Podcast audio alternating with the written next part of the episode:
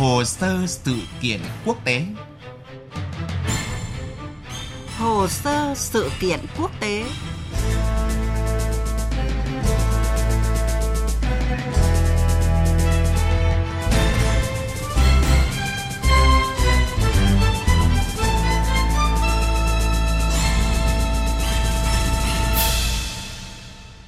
Kính chào quý vị và các bạn đang theo dõi chương trình Hồ sơ sự kiện quốc tế.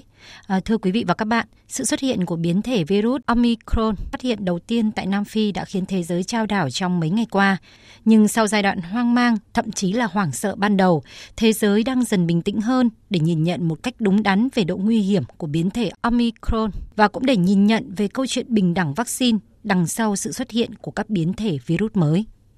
Biến thể này có một số lượng lớn các đột biến, trong đó có một số đột biến đáng lo ngại. Những nhận định ban đầu của Tổ chức Y tế Thế giới WHO về biến thể Omicron đã tạo ra một bầu không khí đầy tiêu cực khắp các châu lục, nhất là khi Nam Phi, quốc gia đầu tiên báo cáo về biến thể mới, ghi nhận tốc độ lây lan khá nhanh của dịch COVID-19. Tuy nhiên, theo các nhà khoa học, đến thời điểm này vẫn chưa có câu trả lời chính xác về mức độ nguy hiểm của biến thể Omicron. Các chuyên gia của Tổ chức Y tế Thế giới cũng cho rằng sẽ cần khoảng 2 tuần để trả lời những câu hỏi cơ bản nhất liên quan đến biến thể Omicron. Từ đó kết luận biến thể này có thực sự nguy hiểm hơn Delta hay không. Liên quan đến khả năng lây lan của Omicron tại Nam Phi, nhà khoa học hàng đầu của Tổ chức Y tế Thế giới Senia Swan Mithanthan cho rằng đó có thể là tổng số ca bệnh ngày càng tăng như một chu kỳ của dịch bệnh, chứ không phải là kết quả của việc nhiễm biến thể Omicron. Đến nay cũng chưa có bằng chứng nào cho thấy các triệu chứng liên quan đến biến thể siêu đột biến Omicron nặng hơn triệu chứng do các biến thể khác gây ra. Chủ tịch Hiệp hội Y tế Nam Phi, bà Angelique Coleste cho biết nhiều trường hợp mắc biến thể Omicron tại nước này chỉ gây ra các triệu chứng nhẹ và bệnh nhân có thể được điều trị tại nhà. Cho đến nay, chúng ta chỉ thấy gia tăng các trường hợp mắc COVID-19 chứ không phải là bệnh trở nặng. Chính vì vậy, những sự cường điệu về virus này không có nghĩa trong giai đoạn hiện nay. Tại giai đoạn hiện nay, chúng ta chưa thể kết luận rằng virus đang thoát khỏi khả năng miễn dịch của vaccine. Tôi hy vọng rằng điều này sẽ không xảy ra. Một số chuyên gia của Trung Quốc và Ấn Độ, hai nước từng trải qua giai đoạn là tâm dịch lớn của thế giới, cũng cho rằng không nên quá lo lắng về biến thể mới Omicron khi các thông tin chưa rõ ràng. Ông Samiran Panda, trưởng khoa dịch tễ học và bệnh truyền nhiễm của Hội đồng Nghiên cứu Y học Ấn Độ lý giải rằng những thay đổi về cấu trúc của virus giống như trong biến thể Omicron không nhất thiết làm phát sinh các chức năng đáng lo ngại, có thể khiến bệnh nặng hơn hoặc tỷ lệ tử vong cao hơn. Vì vậy, khi chưa có các dữ liệu đầy đủ, người dân nên tập trung tiêm chủng đầy đủ vaccine ngừa COVID-19 và thực hiện các biện pháp phòng ngừa. Thưa quý vị và các bạn, mặc dù những thông tin về biến thể mới Omicron còn chưa rõ ràng, nhưng nhiều quốc gia đã đồng loạt siết chặt các biện pháp kiểm soát dịch bệnh để ngăn chặn sự xâm nhập và lây lan của biến thể này. Đây có thể được xem là sự thận trọng của các quốc gia, bởi trong các đợt dịch bệnh trước đây, không ít nhà lãnh đạo đã bị chỉ trích về cách phản ứng chậm trễ, khiến cho việc kiểm soát dịch sau đó trở nên khó khăn hơn. Trong phần tiếp theo của hồ sơ sự kiện quốc tế hôm nay, chúng ta sẽ cùng điểm lại động thái đáng chú ý của một số quốc gia.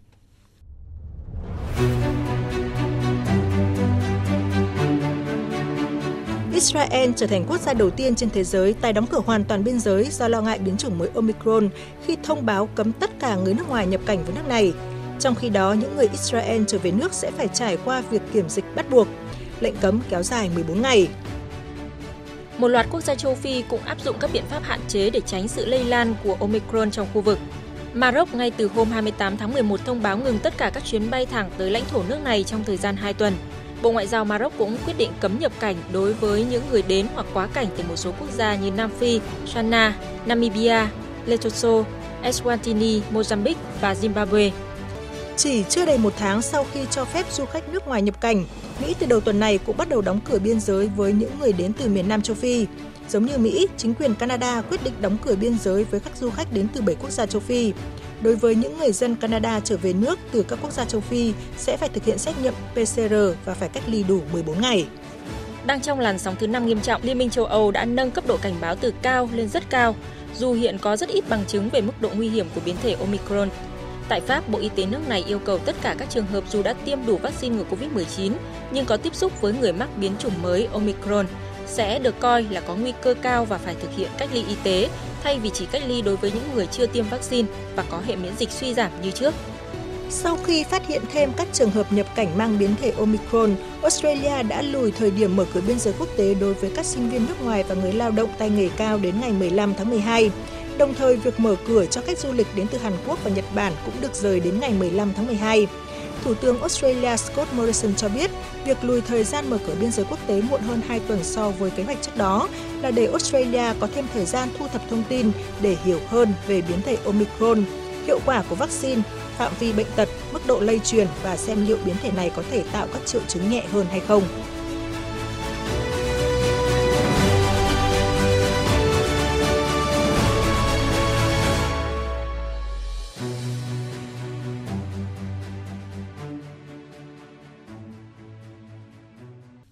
Thưa quý vị và các bạn, Tổ chức Y tế Thế giới đang kêu gọi các nước thành viên báo cáo về các ca nhiễm biến thể Omicron ban đầu, các ổ dịch liên quan đến biến thể này và tỷ lệ các mẫu được giải trình tự gen để sớm có những hiểu biết đầy đủ về biến thể này.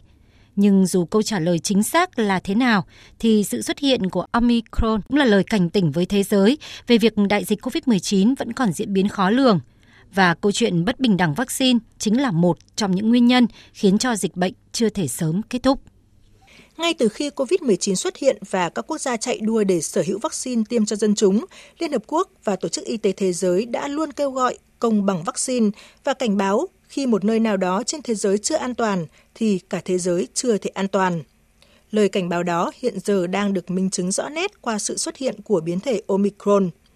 Biến thể Omicron lần đầu tiên được Nam Phi báo cáo cho WHO vào ngày 24 tháng 11. Nhưng đến nay, các nhà khoa học vẫn chưa rõ biến thể này chính xác bắt nguồn từ đâu. Các nhà nghiên cứu cho rằng nhiều khả năng virus SARS-CoV-2 đã biến đổi ở những nơi có tỷ lệ tiêm chủng thấp và có mức độ lây nhiễm cao. Vì thế, Omicron có thể đã xuất hiện ở một khu vực khác và sau đó được phát hiện ở Nam Phi, quốc gia có khả năng giải trình tự gen tốt.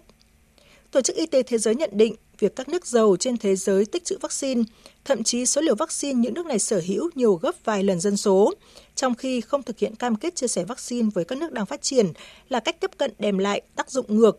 và sự xuất hiện của Omicron là một ví dụ.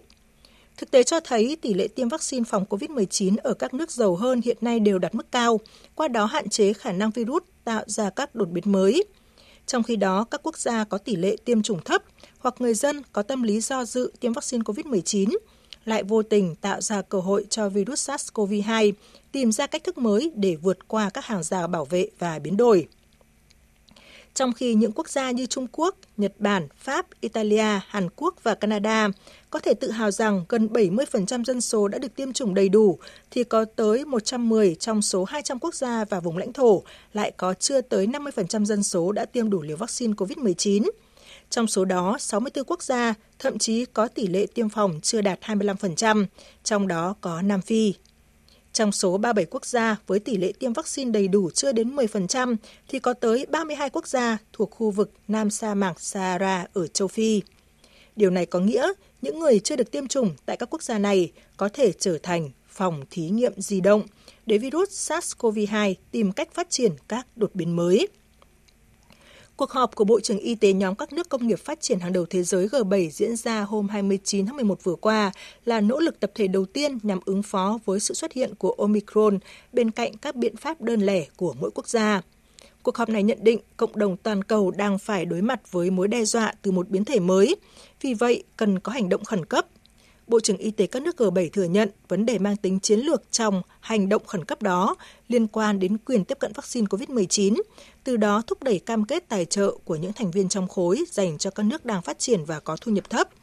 Trong khi đó, WHO cũng hối thúc các nước thành viên đẩy mạnh hơn nữa việc tiêm vaccine ngừa COVID-19 cho người dân, đặc biệt là trong nhóm cần ưu tiên cao vì tác động đối với các nhóm dân cư dễ bị tổn thương sẽ rất lớn, nhất là ở các quốc gia có tỷ lệ tiêm thấp. Trong suốt gần 2 năm qua, câu hỏi lớn nhất được cả thế giới quan tâm là COVID-19 bao giờ sẽ kết thúc. Nhưng nếu khẩu hiệu đoàn kết, cùng nhau hành động không chuyển từ những lời hô hào cam kết thành hành động trên thực tế, thì chưa biết khi nào câu hỏi này sẽ có lời giải đáp. Delta, Gamma, Beta, rồi Omicron, đây chắc chắn chưa phải là danh sách cuối cùng nếu như các nước nghèo vẫn bị bỏ lại phía sau trong cuộc chiến chống COVID-19 toàn cầu. Chương trình Hồ sơ sự kiện quốc tế xin tạm dừng tại đây. Xin chào và hẹn gặp lại quý vị và các bạn.